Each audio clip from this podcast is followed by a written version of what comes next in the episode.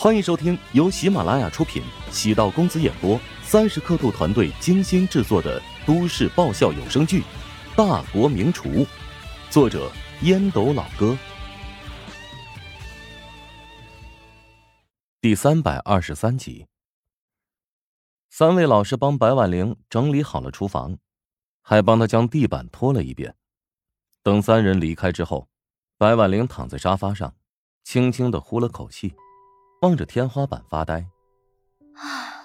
我今天是疯了吗？竟然带两个学生进入我的卧室！白婉玲是一个很注意风评的人，此事如果传到其他人的耳朵里，难免会生出是非。不过，与大家在一起开心吃饭，这种感觉挺好的。手机传来动静，白婉玲发现自己被拉进了一个群。万小燕提议道。以后咱们定期买菜，在宿舍做饭吧。好啊，大家一起吃饭的感觉很棒。刘星艾特了白婉玲，今天很开心，谢谢白老师的款待。白婉玲发出笑脸和握手的卡通表情包，支持。食物不仅用作温饱，还可以温暖人心。在确定对杜国雄的个人经历及性格有一定了解之后。乔治主动与他约了见面时间。杜国雄倒也爽快，两人约在距离杜国雄住处不远处的一个咖啡厅。杜国雄年轻的时候在新加坡留过学，因此深受西方文化的影响。如果将茶与咖啡放在一起，他肯定会选择后者。杜国雄已经五十二岁，再过几年就会退居二线，但保养的不错，看上去。也就四十三四的样子，外面穿着大衣，里面穿着西装以及 V 领毛衣，稳重成熟，风采不凡。他比乔治还要早到十分钟，一眼认出推门而入的乔治，轻轻招手：“哎，来这边坐。”乔治坐下之后，解开围巾，连忙道歉：“啊，不好意思，让你久等了。”杜国雄翻看了一眼腕上的老款万国表，距离约定的时间还差五分钟，是我早到了。你想喝点什么吗？啊，来一杯卡布奇诺吧。乔治不太喜欢喝咖啡，但在这种情况下必须要配合一下。拿铁、摩卡、卡布奇诺三种咖啡的制作上，都有使用浓缩咖啡、牛奶，区别在于比例不同。拿铁中浓缩咖啡和牛奶的比例是一比三，只有少量的奶泡。卡布奇诺中，咖啡、牛奶、奶泡的比例是一比一比一。而摩卡比卡布奇诺和拿铁复杂一点，有巧克力酱、牛奶、鲜奶油、浓缩咖啡。杜国雄朝服务员招了招手，给乔治点了一杯卡布奇诺。乔治从包里拿出一份厚厚的资料。这份标书是为了琼金大学食堂招标而准备的，丁禅花费了很多脑细胞，后来乔治也修改了好几个版本。昨晚乔治花费了一宿的时间，将之改成适合师范大学的版本。戴上了老花眼镜，杜国雄表情认真的从第一页翻阅起来，看的时间越慢，乔治的心情也就越是不安。从细节看得出，杜国雄极为谨慎严苛。如果标书出现瑕疵，恐怕会引起他的反感。同理，如果标书足够完美，也能够打动杜国雄。从服务员手中接过咖啡，乔治脑海中闪过丁禅坐在电脑前绞尽脑汁、不断重复修改的模样。这份标书花费了大量的心血和心思。慢慢合上标书，杜国雄脸上恢复温和的笑容。内容呢，我仔细看完了。你们这份标书，原本是针对其他学校制作的吧？乔治心道，杜国雄还真是一针见血，没有丝毫隐瞒。我们呢，原本打算对琼金大学第三食堂进行投标，这份标书有一点影子啊，但是整体上。是根据师大食堂以往的招标文件重新修改内容，或许有瑕疵，但我们诚意十足。哈，你不要太着急，制作的标书呢很不错，符合我们投标文件的要求，只是细微之处让我产生了疑惑。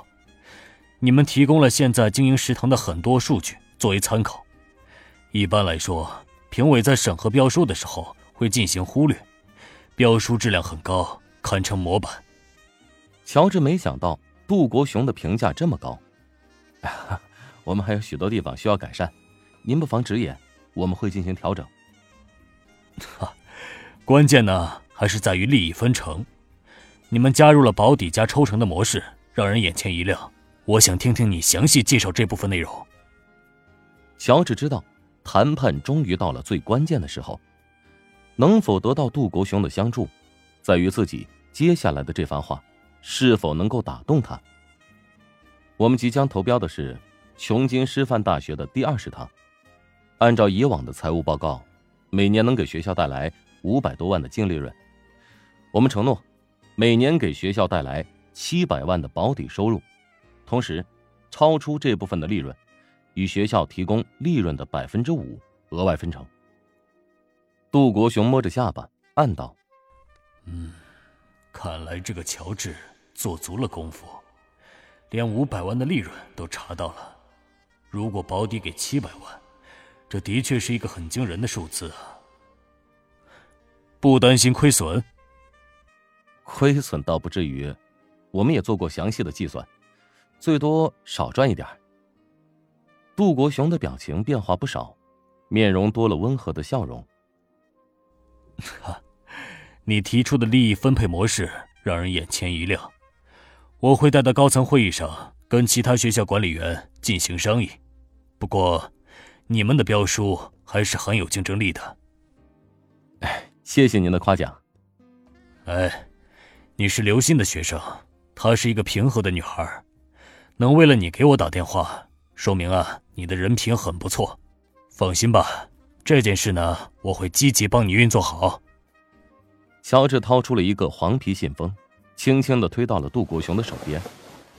杜国雄面色大变，情绪激动。这。小乔，你这是做什么？是在侮辱我吗？见杜国雄不似作为，乔治连忙将信封又收了起来。哎，我绝对没有侮辱您的意思。杜国雄见乔治满脸尴尬，轻轻的叹了口气：“哎，你们年轻人创业挺不容易的，很多时候呢，要捏着鼻子做一些不少违心之事。很多人肯定会跟你暗示。”甚至伸手抢，但我是诚心帮你，绝对不是为了要好处。您是我见过最正直的人。乔治连忙表演的很羞耻，又很感动。杜国雄摆了摆手，笑道：“哎，你就别给我拍马屁了。好了，事情谈的差不多了，我还有事情要忙，下次有机会我们再聊吧。”杜国雄想要到前台买单，发现。乔治已经不知何时早就将钱付了。杜国雄脸上带笑，用手指点了点乔治，没有多说什么，在路口拦了一辆车，坐上车，朝东南方向离去。